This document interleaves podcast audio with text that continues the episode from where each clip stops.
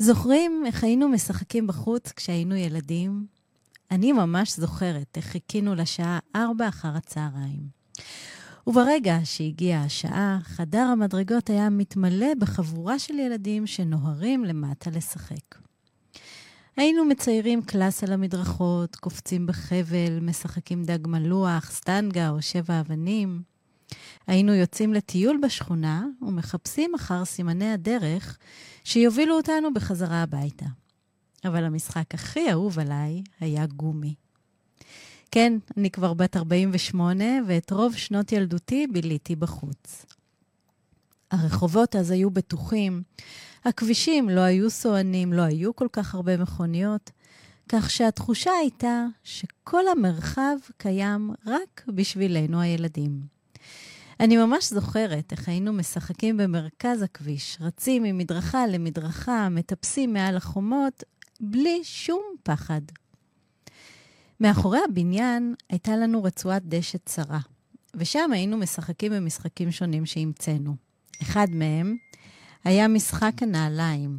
היינו חולצים כולנו נעליים, מסדרים אותם בצורות שונות וממציאים חוקים וכללים שונים לאיך לעבור בין הנעליים. בקפיצות, בדילוגים, על רגל אחת. ללא ספק נהנינו, אבל אף אחד לא העלה על דעתו שלא רק שיחקנו, שלא רק העברנו את הזמן, שלא רק הוצאנו אנרגיה, אלא שלמדנו את רזי החיים. למדנו איך לעבוד בצוות, לחלק תפקידים ולרתום את כולם להצלחה המשותפת. למדנו לנהל משא ומתן, להתאפק ולחכות בתור. למדנו את חוויית הניצחון וכאבנו את חוויית ההפסד. התאכזבנו, רבנו, פתרנו מריבות, למדנו האחד את החוזקות והחולשות של האחר, ובעיקר למדנו איך לסמוך האחד על השני. לא, לא זכורה לי סיטואציה שבה ההורים של מישהו מאיתנו התערבו בינינו. למדנו להתמודד ולפתור את הבעיות שלנו בעצמנו. ולמה אני מדברת על זה? כי זה מה שמשחק חופשי במרחב מאפשר. הוא מאפשר התנסויות רב-גוניות, רב-מימדיות, ולכן ההשפעה שלו על ההתפתחות שלנו כל כך משמעותית. הוא מזמן לנו התנסויות מוטוריות וחוויות חושיות, ובאמצעותו אנחנו מפתחים את כישורי התקשורת שלנו, את קשרי החברות ואת ההבנה של איך העולם מתנהל. המציאות של היום שונה. הרחובות עמוסים, הכבישים סוענים, המרחקים גדולים. זירות המשחק החופשי השתנו ועברו כמעט באופן מוחלט לגינות המשחקים. אז מצד אחד, הזירה יותר מונחית, ומצד שני, בגינות רבות מושקעת מחשבה רבה, כך שהן הופכות לשדה התפתחותי שמספק עושר אינסופי של חוויות ולמידה מוטורית, חושית, חברתית, רגשית ואפילו קוגניטיבית. גינת המשחקים היא כבר מזמן לא רק גינה, היא מיקרו-קוסמוס של העולם, ובה הילדים שלנו יכולים ללמוד כל מה שהם צריכים על העולם.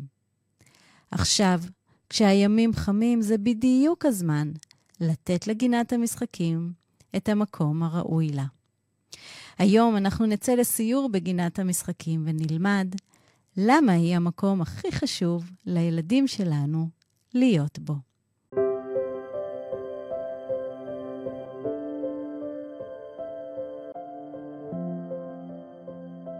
היי, אני טל קבסה, מייסדת הגישה לרפואה הוליסטית לילדים, ואתם מאזינים למדברים ילדים, הפודקאסט העוסק בקשר שבין תהליכי ההתפתחות של התינוק והילד ותפקודי היומיום.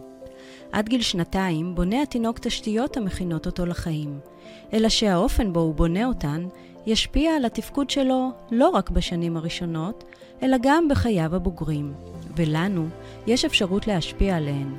ככל שנבסס את התשתיות בצורה הנכונה, ככל שנאתר קשיים מוקדם וניתן להם מענה, כך נבטיח לילדים שלנו עתיד מלא מימוש. הפודקאסט הזה מוקדש לכם ההורים, להנגיש לכם מידע ולהציע כלים באמצעותם תוכלו להשפיע על עתיד הילדים שלכם. מדברים ילדים, אנחנו מתחילים.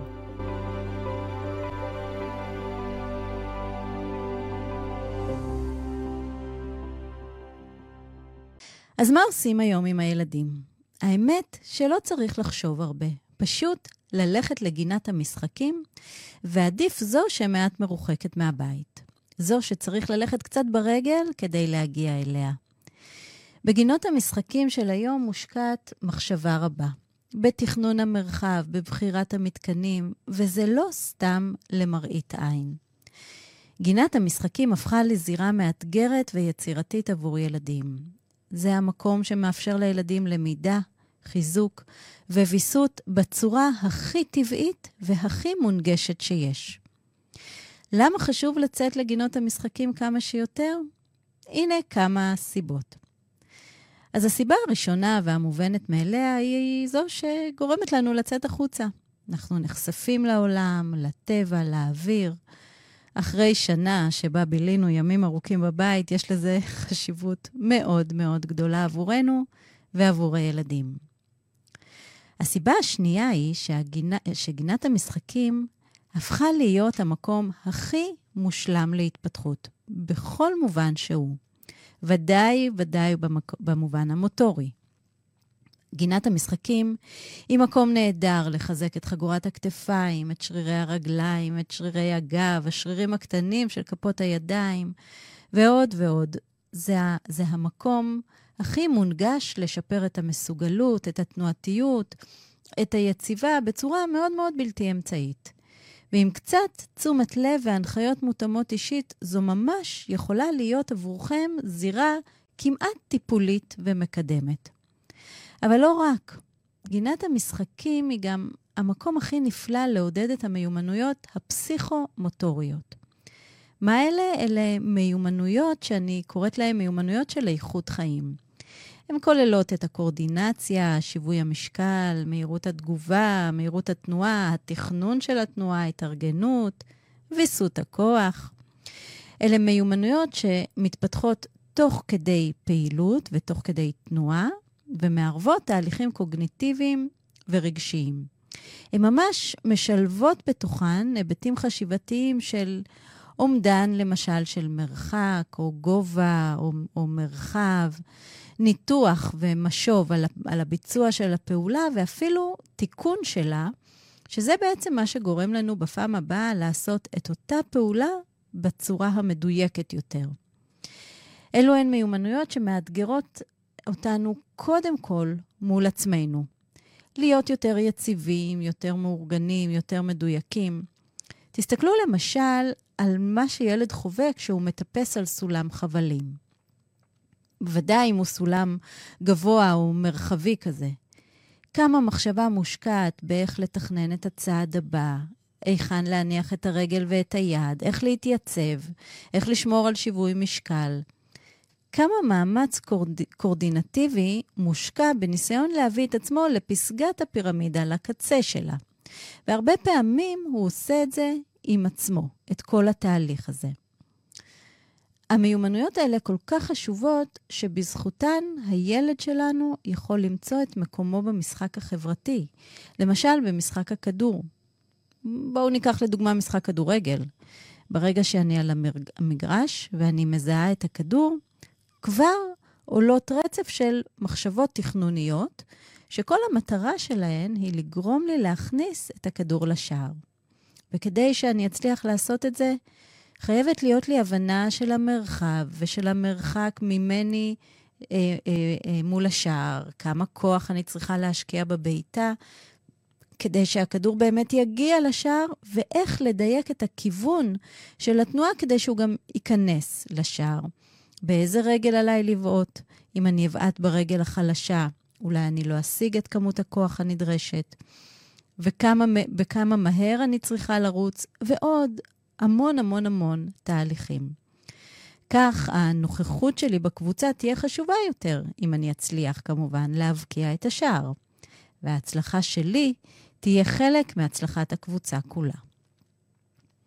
והבעיה היא שהמיומנויות הפסיכומוטוריות מאוד מאוד קשות ללמידה, והן הדרך הנכונה והטובה לפתח אותה מתוך כדי תרגול וחשיפה וחזרתיות של התנועות והפעולות. ומאחר ומדובר בתהליך מאוד קוגניטיבי, יש ערך מאוד גדול בלפתח אותם בהתנסות העצמית, ורק אחר כך להעתיק אותם לשדה החברתי. ואת זה בדיוק מספקת ההתנסות בגינות המשחקים. נכון, יש המון אינטראקציה חברתית ומה שנקרא אינטראקציה כלפי חוץ, אבל רגע לפני יש המון התנסות פנימית, עצמית. דרך ההתנסות במתקנים השונים, הילדים לומדים על עצמם כל כך הרבה, כמעט באופן ש... שהם לא יכולים ללמוד בשום מקום אחר. כך שאם נראה לכם שהם עסוקים יותר מדי עם עצמם, הניחו להם. בדיוק ברגעים האלה הם לומדים על עצמם דברים שימשיכו ללוות אותם כל חייהם. ומה לגבי החשיפה החושית? הנה עוד סיבה שבגללה גינת המשחקים היא המקום הכי חשוב לילדים להיות בו. כי מצד אחד, היא מספקת המון מידע לחושים. ומצד שני, החשיפה נעשית באמצעות תנועה. הילדים רואים, שומעים, מרגישים, והכל תוך כדי זה שהם מתגלשים, מתנדנדים או מטפסים. וזו בדיוק הדרך שבה הוויסות החושי עובד. בחיבור שבין קליטת המידע לתנועה, בחיבור שבין החושים למוטוריקה. הסיבה השלישית שבזכותה השהייה בגינת המשחקים כל כך חשובה היא כמובן האינטראקציה החברתית. זה נכון, ילדים זוכים לאינטראקציות חברתיות גם בשעות הגן, וכמובן גם בהזדמנויות אחרות, אבל גינת המשחקים מספקת להם את האינטראקציה הזאת בשילוב של אתגר מוטורי. וכל דבר שנעשה בשילוב של תנועה, מתפתח ונחקק בתוכנו בצורה איכותית יותר. ומה עושה את האינטראקציה החברתית הזאת? אז כמובן הצורך להתחשב באחר ולהמתין בתור, ומצד שני, להעז ולתבוע את מקומי. החללים השונים שמזמנים לילדים אינטראקציה יותר אינטימית, למשל חללי הזחילה למיניהם, או החללים השונים בראשי המגלשות, או אזורי המעבר השונים. תסתכלו על הילדים ותראו שהם נעצרים בהם, מתבוננים, מדברים וממשיכים הלאה. תחשבו רגע, איזה עוד מקום מספק לילדים שלנו עושר כל כך גדול של חוויות, והכול בחינם, והכול באוויר הפתוח.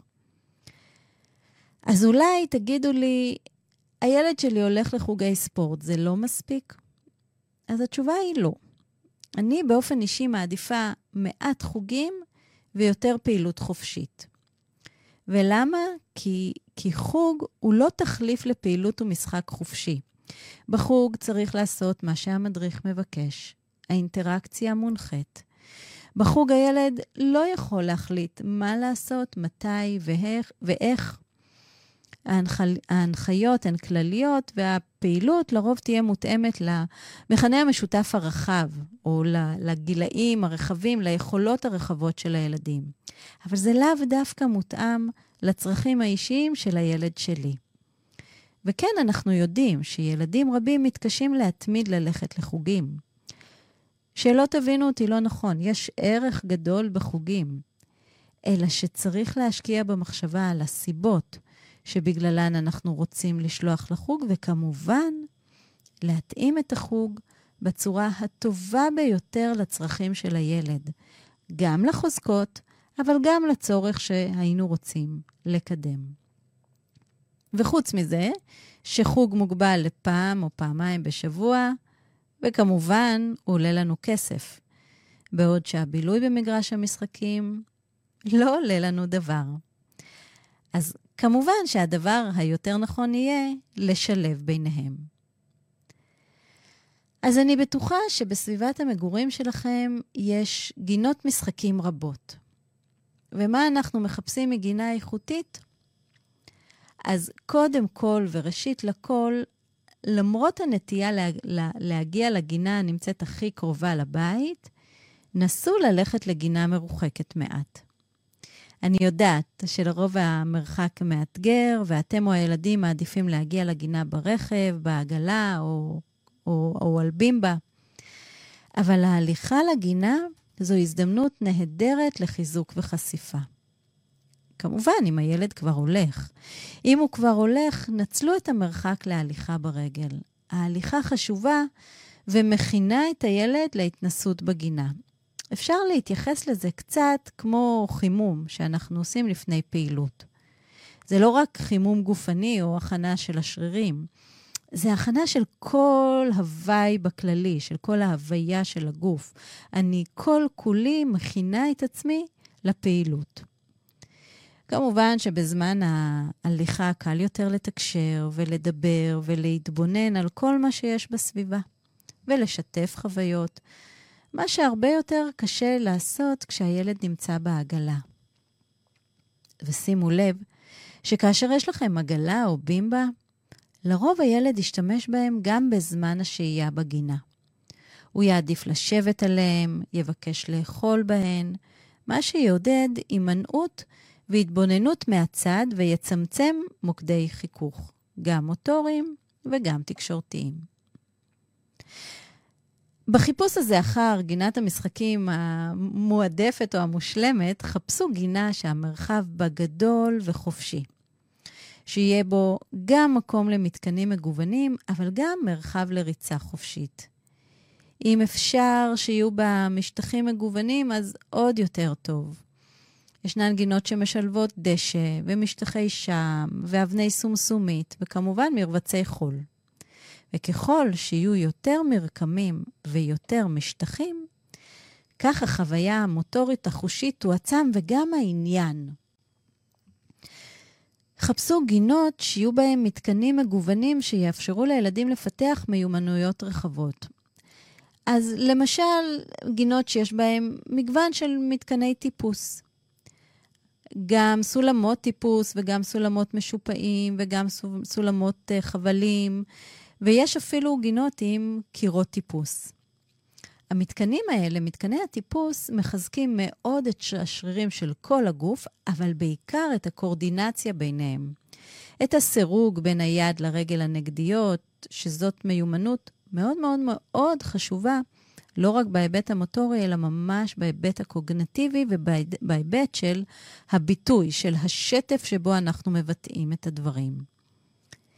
בטיפוסים במרחבים גדולים, כמו למשל בסולמות חבלים, יש כמובן התמודדות עם התכנון התנועתי, תיאום העין יד, הקורדינציה, התזמון, שיווי המשקל. שימו לב ש, אה, אה, שהמעבר, שמעבר לעבודה המוטורית, יש פה באמת גם הרבה תשומת לב למיומנויות פסיכומוטוריות. חפשו בגינת המשחקים מתקני תלייה. כמו למשל סולמות אופקיים כאלה, שבהם עוברים משלב לשלב, או, או מקבילים למיניהם, או מתח. המתקנים האלה מאוד מחזקים את שרירי הידיים, כפות הידיים, את האצבעות, את שרירי הגב, את חגורת הכתפיים, את היציבה. והם גם משפרים מיומנויות עדינות, כמו למשל מוטוריקה עדינה, תפקודי כפות ידיים, אצבעות וראייה. ובכך הם יכולים לעזור לנו לעודד ולחזק את תפקודי הגזירה, הציור, השרבוט, וכמובן גם הקריאה והכתיבה. מה קורה עם מגלשות?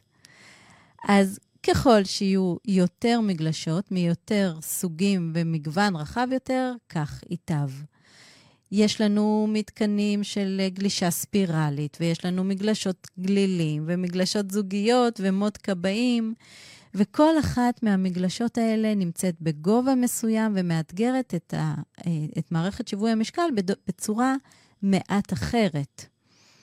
אה, ו, ויש חשיבות לגיוון התנועתי בו בזמן. זאת אומרת, בזמן קצר לתת חשיפה למגוון תנועות וגלישות. יש גינות שיש בהן גם מתקני קפיצה, טרמפולינות או לוחות קפיצה שונים, ואלה מתקנים מאוד מאוד מאוד חשובים.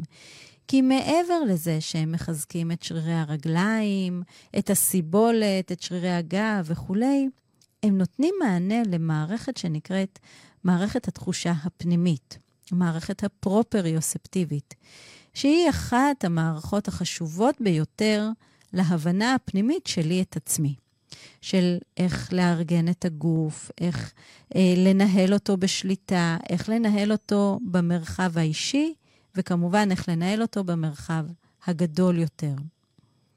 ואל תשכחו את מתנדני, מתקט, מתנ, מתקני ההתנדנדות וההסתובבות. ושוב, יש לנו חשיפה מאוד משמעותית לעוצמות וגבהים ותדירות ו- ו- ומהירויות, וכל הדבר הזה מתקבץ למשהו אחד, בעצם להתפתחות שלמה של מערכת שיווי המשקל שיש בה את כל מגוון התנועות. וכמובן, אל תשכחו את המתקנים הסטטיים שקיימים, אה, אם זה המקורות, ואם זה החומות, ואם זה המסלעות, כל המקומות שאפשר ללכת עליהם ולאתגר את ההתארגנות הגופנית. ולבסוף, אל תשכחו לחפש את אותם כוכים קטנים שמאפשרים לילדים שלנו גם להיכנס לתוכם, לזחול בתוכם, ובעצם הן מייצרות סוג של אה, אה, צורך להתארגן מחדש עם הגוף. כדי להיכנס למתקן זחילה או למין אה, חבית שכזאת, הילד צריך לארגן את הגוף שלו מחדש, ודאי אם הוא הגיע לשם מטיפוס או מהתנדנדות. תראו איזה עושר גדול של אפשרויות. עושר שכמעט אני לא יכולה לחשוב על שום מקום אחר שניתן למצוא את זה בו, וזה אף פעם לא משעמם, ואף פעם לא, או לא מספיק, והאמת היא שלא צריך יותר מזה שום דבר. ובחיפוש אחר גינת המשחקים, חפשו את הגינה שמותאמת לגילאים מגוונים. אני מאמינה שמרחב רב-גילי הוא מרחב נכון להתפתחות. כך שהילד הקטן נחשף לילדים הגדולים, והוא מעז להתנסות, והאתגר והחשיפה גדולים יותר. העניין עולה, היצירתיות עולה. אז אם אתם הולכים לגינה קבועה, ופתאום מגלים שהמגוון בה מצומצם, שהילד ניגש לאותם משחקים או מתקנים ובאותו האופן כל יום, גוונו את הגינות לאורך השבוע. אולי זה יישמע לכם מוכר, אתם הולכים לגינת המשחקים, וכל מה שהילד רוצה לעשות זה להתנדנד שעות בנדנדה. ואתם מנסים לגוון ומעזים לנדנד גבוה יותר או מהר יותר או בסיבוב, אבל הוא מסרב ומבקש להתנדנד רק באופן שהוא אוהב. או לחילופין, במקום לעבור במתקנים השונים, כל מה שהילדה בוחרת לעשות הוא לשבת בחול, או אולי אפילו רק לידכם בספסל ולהתבונן. ומצד שני, יש את אלה שמהרגע שהם מגיעים לגינת המשחקים, כל מה שהם עושים זה לרוץ ממתקן למתקן, לטפס, לרדת, להתגלש. העיקר להיות בתנועה וכמה שיותר גבוה וכמה שיותר מהר. למה זה קורה? כי ילדים נמשכים או מבקשים לעשות את מה שהם מסוגלים. כלומר, הבחירה באופן הבילוי בגינת המשחקים יכולה ללמד אותנו הרבה מאוד על החוזקות שלהם, אבל לא, לא רק, אלא גם על הצדדים שאותם כדאי לחזק.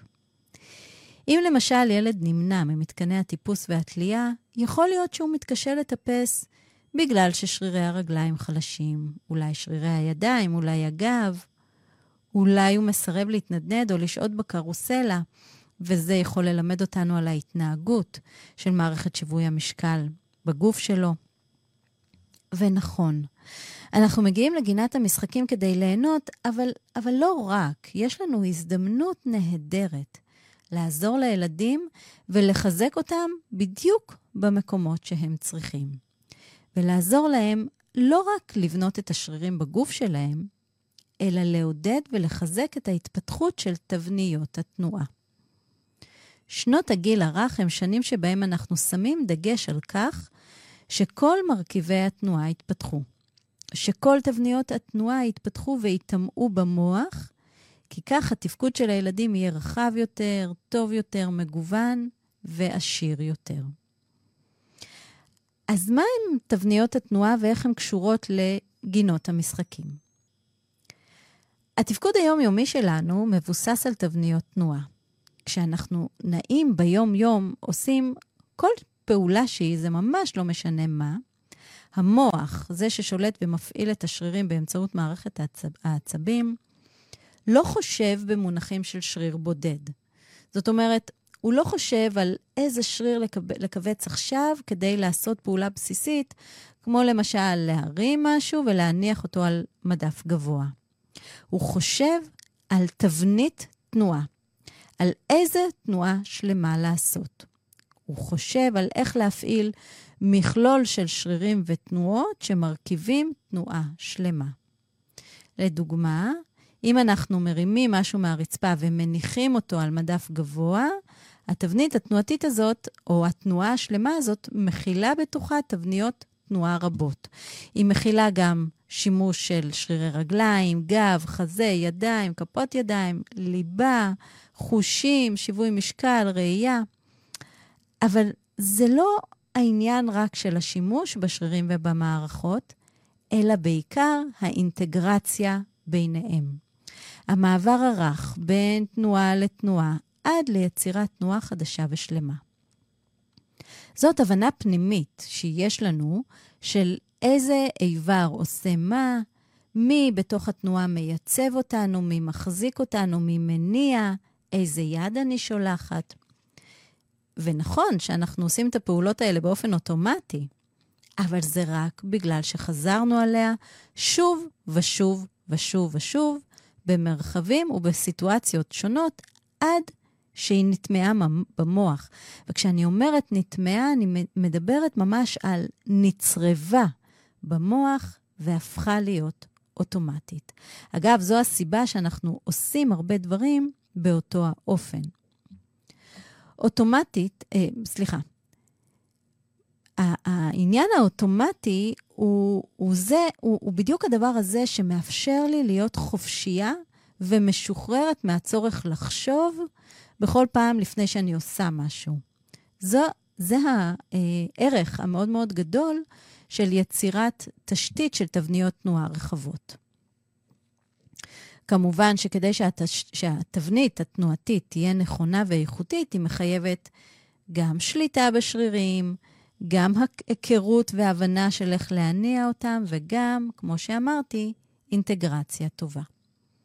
וככל שיהיה לנו יותר תבניות תנועה מבוססות, כך התפקוד היומיומי שלנו יהיה יותר משוכלל, יותר משוחרר. לא רק בהיבט הפיזי, גם בהיבט הקוגניטיבי. ותבניות התנועה האלה מתפתחות ברצף ההתפתחותי. בתהליך המוטורי שהתינוקות עושים, החל מרגע הלידה שלהם, והן הולכות ומשתכללות בצורה משמעותית לאורך שנות הגיל הרך. למעשה הן עוברות תהליכים של שדרוג עד למצב של אותה צריבה שדיברנו עליו, עליה. אבל כדי שזה יקרה, הילד חייב להיות בתנועה שמאפשרת לו להשתמש ולשכלל את התבניות התנועתיות האלה. זוכרים שדיברנו מקודם על המיומנויות הפסיכומוטוריות ועל תהליך המשוב והתיקון? זה המקום שבו זה נכנס לעבודה, לתקן, לשייף, לעדכן את התבנית התנועתית, ואז, כשהיא מבוססת מספיק, לצרוב אותה. ותראו דוגמה. תבנית התנועה של הטיפוס האנכי, זה שאנחנו עושים בעמידה, היא בדיוק תבנית התנועה של זחילת הגחון. יש בה קורדינציה של יד ורגל לסירוגין, כשהגוף במצב ישר, לא כמו בזחילת שש. אבל התבנית הזאת היא גם התבנית שנשתמש בה במיומנויות מורכבות יותר. זו התבנית שנשתמש בה בהליכה, בריצה, בדילוג. זאת התבנית שמאפשרת לילד להתארגן מבחינת שיווי משקל, ואפילו משפיעה על כישורי הלמידה של הילד, כי היא מחברת אזורים שונים במוח. והאופן שבו הילד יטמיע או יפתח את תבנית התנועה הזאת בשלב הזחילה, בשלב זחילת הגחון, יהיה זה שאם הוא לא ישפר אותה, יהיה גם בהליכה, בריצה בדילוג. למשל, אתם בטח מכירים את זה שילדים זוחלים עם, רק עם יד אחת, או זוחלים רק עם הרגליים, או זוחלים רק עם צד אחד. זה האופן שבו תבנית התנועה מתפתחת בגוף שלהם. אם אנחנו, אם לא נשנה אותה, אותה יד ורגל שעובדות או שלא עובדות, יעבדו או לא יעבדו גם בהליכה, גם בריצה וגם בדילוג. ולכן אנחנו אומרים שכדי לתקן את התבניות התנועתיות, אנחנו צריכים כמה שיותר חשיפה, כמה שיותר תיקון, עד למצב שהתבנית נצרבת בצורה טובה במוח. אז מה היה לנו? בנייה של כוח של שרירים שונים ושכלול של תבניות תנועה. ובדיוק את זה, בדיוק את זה הם עושים במתקנים השונים במגרשי המשחקים. העניין הוא שכדי שזה יקרה, הילד צריך להתנסות במגוון מת, מתקנים ותנועות.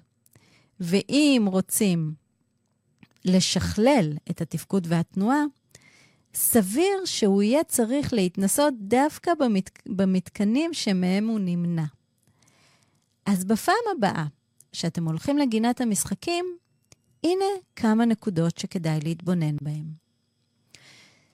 שבו בצד והתבוננו, ושימו לב לאיזה מתקנים הילד נמשך, ויותר מזה, מאיזה מתקנים הוא נמנע. זה יספק לכם הרבה מאוד מידע חדש. כשהוא משחק במתקן מסוים, התבוננו איך הוא מתמודד, איך הוא משתמש בגוף שלו, איך הוא מתארגן, האם הוא משתמש בכל הגוף שלו או מפעיל רק חלקים מסוימים, למשל, במתקני הטיפוס. האם הוא משתמש ביד ורגל נגדיות, או שאולי הוא משתמש בעיקר עם הידיים, או בעיקר דוחף עם הרגליים? האם הוא מצליח לעבור ממתקן למתקן בצורה טובה, או שאולי הוא חושש, מהסס, נתקל, חוזר אחורה? האם אולי הוא מרבה ליפול? האם הוא מאתגר את מנחי הראש בכיוונים שונים, הראש והגוף? ראש למעלה, ראש למטה, הוא מתגלש הפוך, מתגלש בסיבוב. איך הוא מתארגן בתוך מתקן שיכול לספק לו הרבה מאוד מגוון של אפשרויות. איך הוא מתקדם במרחב, במרחב בין המתקנים? הוא הולך, אולי הוא רץ, הוא קופץ, הוא מדלג. האם הוא משתמש במתקנים שדורשים כוח, או שאולי הוא מעדיף לשבת ולהימנע מזה? ומה קורה במתקנים שהוא נמנע מהם? נסו להבין למה הוא נמנע. אולי כי קשה לו, אולי כי גבוה לו, אולי כי הוא לא מכיר והוא חושש להתנסות. אולי הוא לא מבין מה לעשות במתקן הזה. אולי המתקן מאתגר מדי עבורו והוא מרגיש שהוא לא מוכן. אבל יש ערך גדול בהתבוננות הזאת, בחקירה הזאת, בלמידה הזאת, כי היא זו שתעזור לנו להבין גם מה החוזקות שלו, אבל גם מה עוצר מבעדו להתפתח.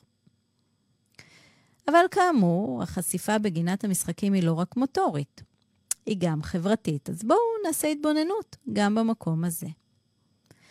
גינת המשחקים מזמנת חשיפה לילדים שונים, גם חברים מוכרים שאנחנו פוגשים כל יום בגינה, אבל גם כאלה שלא.